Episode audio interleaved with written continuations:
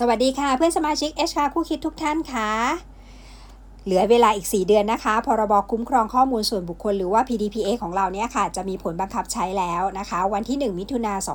2565 นะคะ คิดว่าน่าจะไม่มีการเลื่อนอีกแล้วนะคะ เพราะว่าเราเลื่อนมา 2 ปีแล้ว และตอนนี้เรามีคณะกรรมการคุ้มครองข้อมูลส่วนบุคคลนะคะ 10 ท่านเรียบร้อยนะคะ ท่านก็จะมาพิจารณาออกกฎกระทรวงต่างๆ ที่ยังค้างอยู่นะคะ ที่เราเรียกว่ากฎหมายลูกนะคะ เมื่อปีที่แล้วประมาณเวลาประมาณนี้มิวดีก็ถามเพื่อนสมาชิกว่าทำถึงไหนกันแล้วนะคะ วันนี้ก็ขอถามอีกครั้งหนึ่งว่าตอนนี้ทำถึงไหนกันแล้วนะคะ เข้าใจว่าเอชาทำงานหลายฟังก์ชันนะคะทำงานหลายหน้า เพราะฉะนั้นเวลาที่มันมีกฎหมายใหม่ๆ อะไรเข้ามาอย่างเงี้ยค่ะบางทีเราก็จะต้องเรียนรู้ด้วยนะคะ แล้วเรามักจะได้รับมอบหมายจากองค์กรให้เป็นผู้จัดทำหรือว่าเป็นลีดในการจัดทำนะคะ ก็สู้ๆนะคะ ไม่ต้องคิดมาก เดี๋ยวเราค่อยๆทำกันไปนะคะ วันนี้เห็นข้อมูลข่าวสารตัวหนึ่งนะคะ เป็นข้อมูลเกี่ยวกับการล่วไหลของข้อมูลส่วนบุคคลของนักเรียนนักศึกษานะคะล่วไหลไปและถูกขายอยู่ในดักไซเพจนะคะ หรือว่าตลาดมืดของการซื้อขายข้อมูลนั่นเองนะคะ มายุริก็อยากจะมาถอดบทเรียนจากตัวนี้ให้เพื่อนเห็นเป็นไกด์ไลน์นะคะ ว่ามันกระทบยังไงกับการที่เราไม่ปฏิบัติตาม PDPA หรือ PDPA เนี่ยมันมีผลกระทบยังไงกับองค์กรในฐานะการเป็น Data Controller นะคะ เราเห็นแล้วว่าข้อมูลมันล่วไหลออกไปอย่างเงี้ยถ้าวันนี้มันเป็นวันที่ 1 มิถุนาถ้าวันนี้กฎหมายมันมีผลบังคับใช้แล้ว และข้อมูลแบบนี้มันล่วไหลออกมานะคะ ในฐานะองค์กรที่เป็น Data Controller ต้องทำอะไรยังไงบ้างนะคะ ข้อที่ 1 เลย ถ้าองค์กรทราบเหตุการ์ล่วไหลนะคะ ทราบถึงการล่วไหลข้อมูลส่วนบุคคลนะคะ องค์กรในฐานะที่เป็นผู้ควบคุมข้อมูลส่วนบุคคลหรือ Data Controller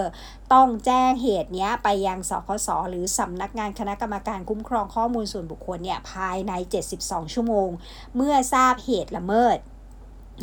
ภายใน 72 ชั่วโมงเมื่อทราบเหตุละเมิดนะคะ ทีนี้ข้อที่ 2 ถ้าเหตุละเมิดหรือการล่วไหลของข้อมูลส่วนบุคคลนั้นนะมีผลต่อเจ้าของข้อมูลส่วนบุคคลหรือ Data Subject นะคะจำเป็นที่จะต้องแจ้งเจ้าตัวเขาด้วย แจ้งเจ้าของข้อมูลส่วนบุคคลเขาด้วยนะคะ ในข่าวนี้กรณีที่ล่วไหลเนี่ยมันล่วไหลถึง 23,000 ข้อมูลนะคะ เพราะฉะนั้น องค์กรหรือ Data Controller เนี่ยก็จะต้องตรวจสอบให้แน่ชัดก่อนว่าเป็นใครยังไงบ้าง จริงหรือเปล่ามีแค่นี้หรือไม่นะคะ มีมากกว่านี้หรือเปล่านะคะ แล้วต้องแจ้งข้อมูลไปยังเจ้าของข้อมูลส่วนบุคคลด้วย ว่าตอนนี้ข้อมูลมันล่วไหลออกไปนะคะ ว่าเขาจะได้ทราบด้วยว่าเขาอาจจะได้รับผลกระทบอะไรยังไงบ้างนะคะ ทั้ง 2 ข้อนี้ค่ะการแจ้งเหตุการละเมิดภายใน 72 ชั่วโมงเนี่ยมันจะถูกเขียนอยู่ในมาตรา 37 วงเล็บ4นะคะมาทบทวนกันอีกทีค่ะ ว่ามาตรา 37 เนี่ยมันคือหน้าที่ขององค์กรในฐานะผู้ควบคุมข้อมูลส่วนบุคคลหรือ Data Controller เนี่ย มันมีอะไรบ้าง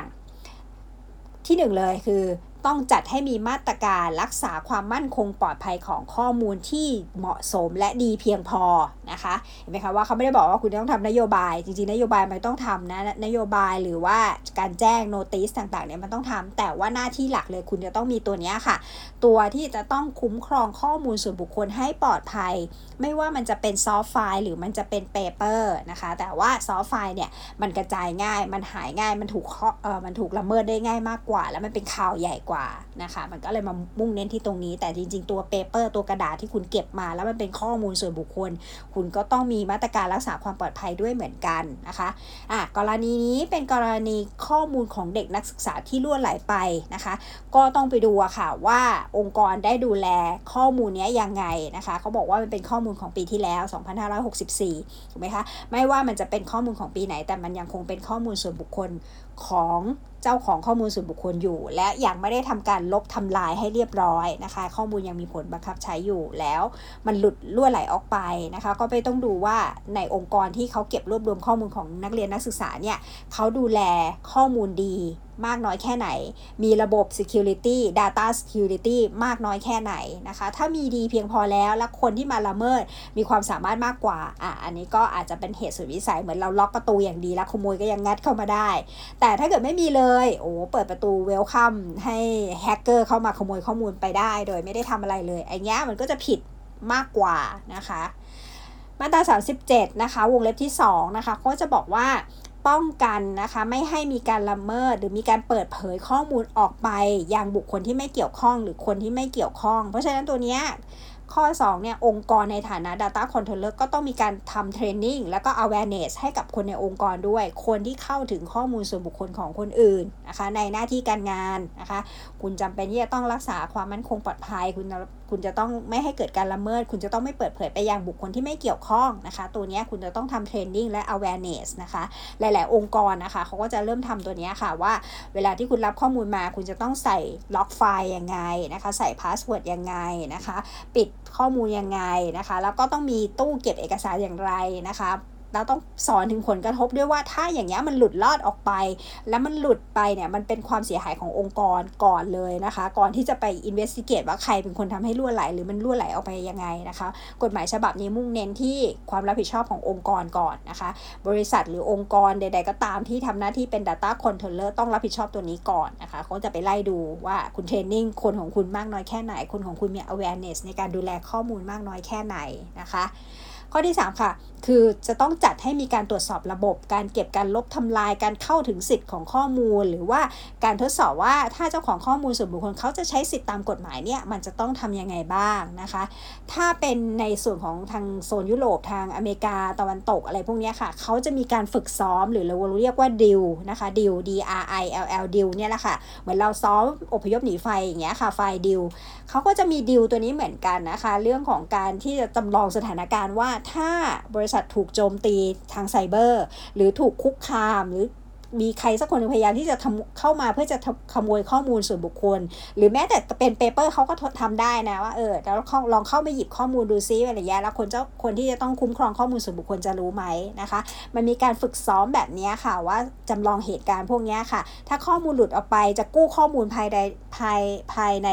กี่ชั่วโมงกี่วันภายในเมื่อไหร่นะคะเราจะแจ้ง Data Subject อย่างไรนะคะ แล้วใครจะเป็นคนออกมาแถลงนะคะ พวกนี้จะต้องถูกฝึกซ้อมนะคะ หลังจากที่คุณทำไปสักพักหนึ่งแล้ว คุณวางระบบ security อะไรหลายอย่างไปเรียบร้อยแล้ว คุณก็ต้องมีการฝึกซ้อมดูเนี่ยทดสอบดูว่า ถ้ามันรั่วไหลเนี่ย มันจะรั่วไหลจากตรงไหนนะคะ แล้วเราจะอุดรอยรั่วตรงนั้นยังไงนะคะ นี้เวลาที่เราจำลองสถานการณ์เราก็ต้องมีการเขียนแผนนะคะ แผนเผชิญเหตุนะใครจะเป็นคนที่จะต้องไป investigate ใครจะเป็นคนที่จะต้องไปดู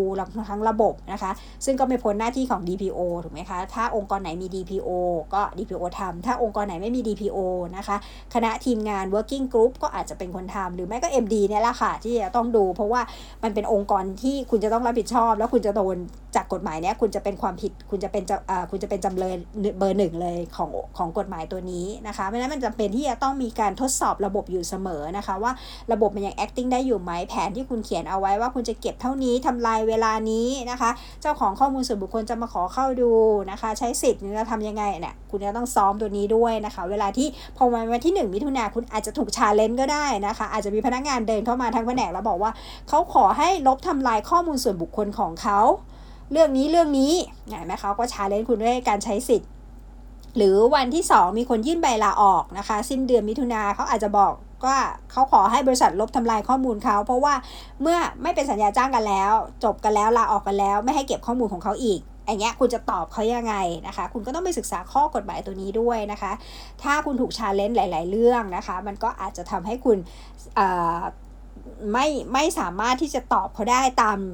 ตามสิทธิ์ ที่ทาง PDPA หรือพรบคุ้มครองข้อมูลส่วนบุคคลเนี่ยให้กับเจ้าของข้อมูลส่วนบุคคลหรือ Data Subject นะคะ มันมีหลายสิทธิ์นะคะ คุณจะต้องไปดูว่าสิทธิ์ไหนที่เขาทำได้ร้อยเปอร์เซ็นต์สิทธิ์ไหนที่บริษัทสามารถที่จะ reject ได้ด้วยนะคะอะนี้ข้อที่ 3 นะคะ นี้ข้อที่ 4 ก็คือเรื่องของเหตุเหตุละเมิดเนี่ยค่ะ แจ้งเหตุละเมิดก็บอกไปแล้วว่า ถ้าทราบเหตุละเมิดคุณต้องแจ้งภายใน 72 ชั่วโมงนะคะ เหตุ มาเราอาจจะอาจจะหลุด paper อาจจะหลุดไปสักคนนึงอะไรอาจจะไม่เท่าไหร่แต่เคสอย่างเงี้ยเคสที่มันหลุดออกไปเป็นไฟล์ใหญ่ ๆจำนวนคนเยอะ ๆ อย่างเงี้ยคุณต้องต้องแจ้งสคสทันทีนะคะ ที่คุณทราบเหตุนะคะ แล้วก็ เมื่อเมื่อเหตุละเมิดมันเกิดขึ้นแล้ว ข้อมูลล้วนไหลออกไปแล้วนะคะ แจ้งสคสแล้วทางสคสสำนักงานคณะกรรมการคุ้มครองข้อมูลส่วนบุคคลนะคะเขาก็จะส่งคณะกรรมการอีกชุดหนึ่งเรียกว่าคณะกรรมการผู้เชี่ยวชาญ หรือว่า expert committee นะคะเข้ามาตรวจสอบ หรือเรียกเอกสารให้ไป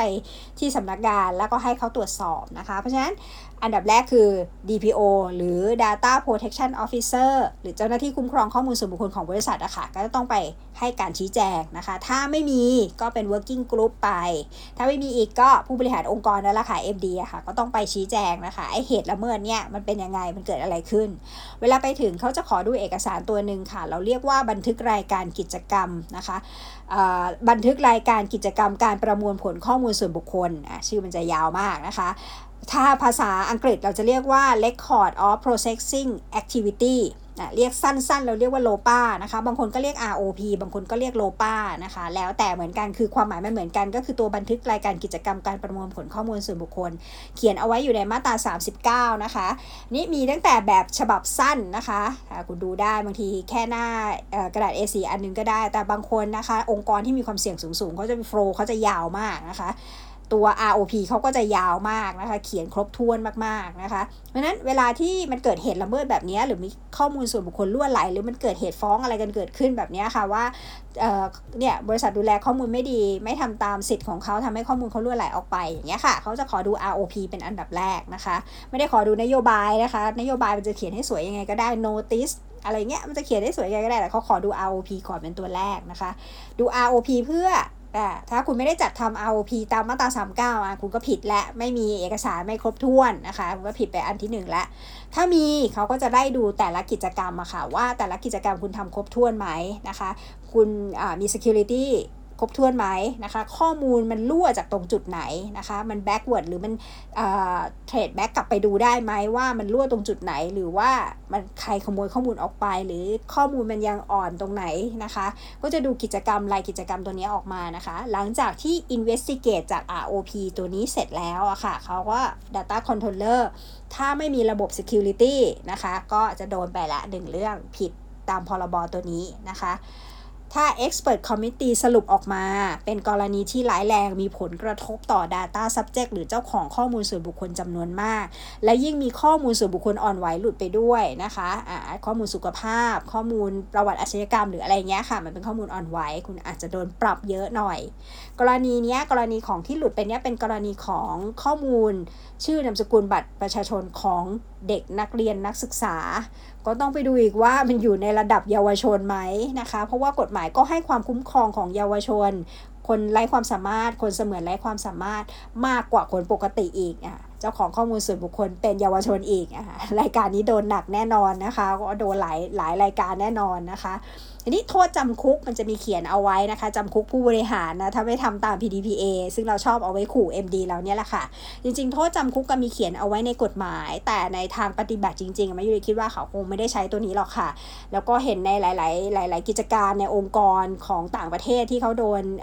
คดีกันพวกนี้มาอะไรเงี้ยเขาก็ยังไม่ได้สั่งจำคุก MD กันเท่าไหร่นะคะ ส่วนใหญ่ก็จะเป็นโทษปรับเนี่ยแหละค่ะ โทษปรับฐานที่ทำให้ละเมิดตัว data subject หรือไม่ก็จะเป็นโทษปกครองก็ปรับเหมือนกันอะไรเงี้ยค่ะ ฐานไม่ปฏิบัติตามหรือว่าละเว้นการปฏิบัติไม่ทำตามกฎหมายนะคะ ก็ก็ไว้ใจได้อย่างหนึ่งว่าโทษจำคุกก็คงยังไม่ได้ใช้นะคะ ก็ไว้ใจได้ ถ้าเป็นกรณีที่มันอาจจะย่อยๆนะคะละเมิดไม่มาก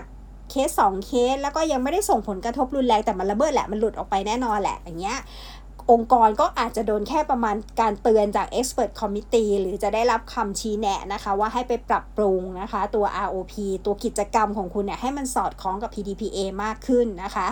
แล้วให้ให้พัฒนามากขึ้นนะคะคราวหน้ามันจะได้ไม่เกิดเหตุรั่วไหลอะไรอีกนะคะ ในช่วง 1 ปีหรือ 2 ปีแรกของการที่ตัว PDPA มีผลบังคับใช้เนี่ยค่ะ